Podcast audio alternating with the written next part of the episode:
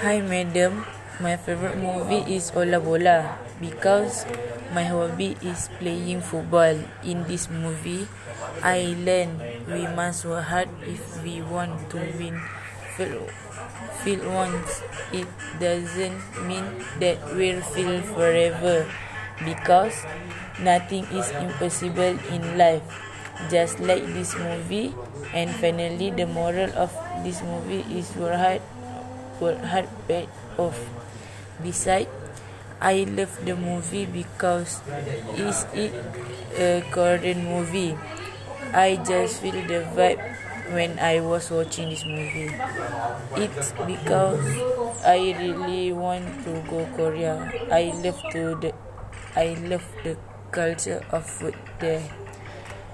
This movie inspired me to work hard to study so I can go there one day.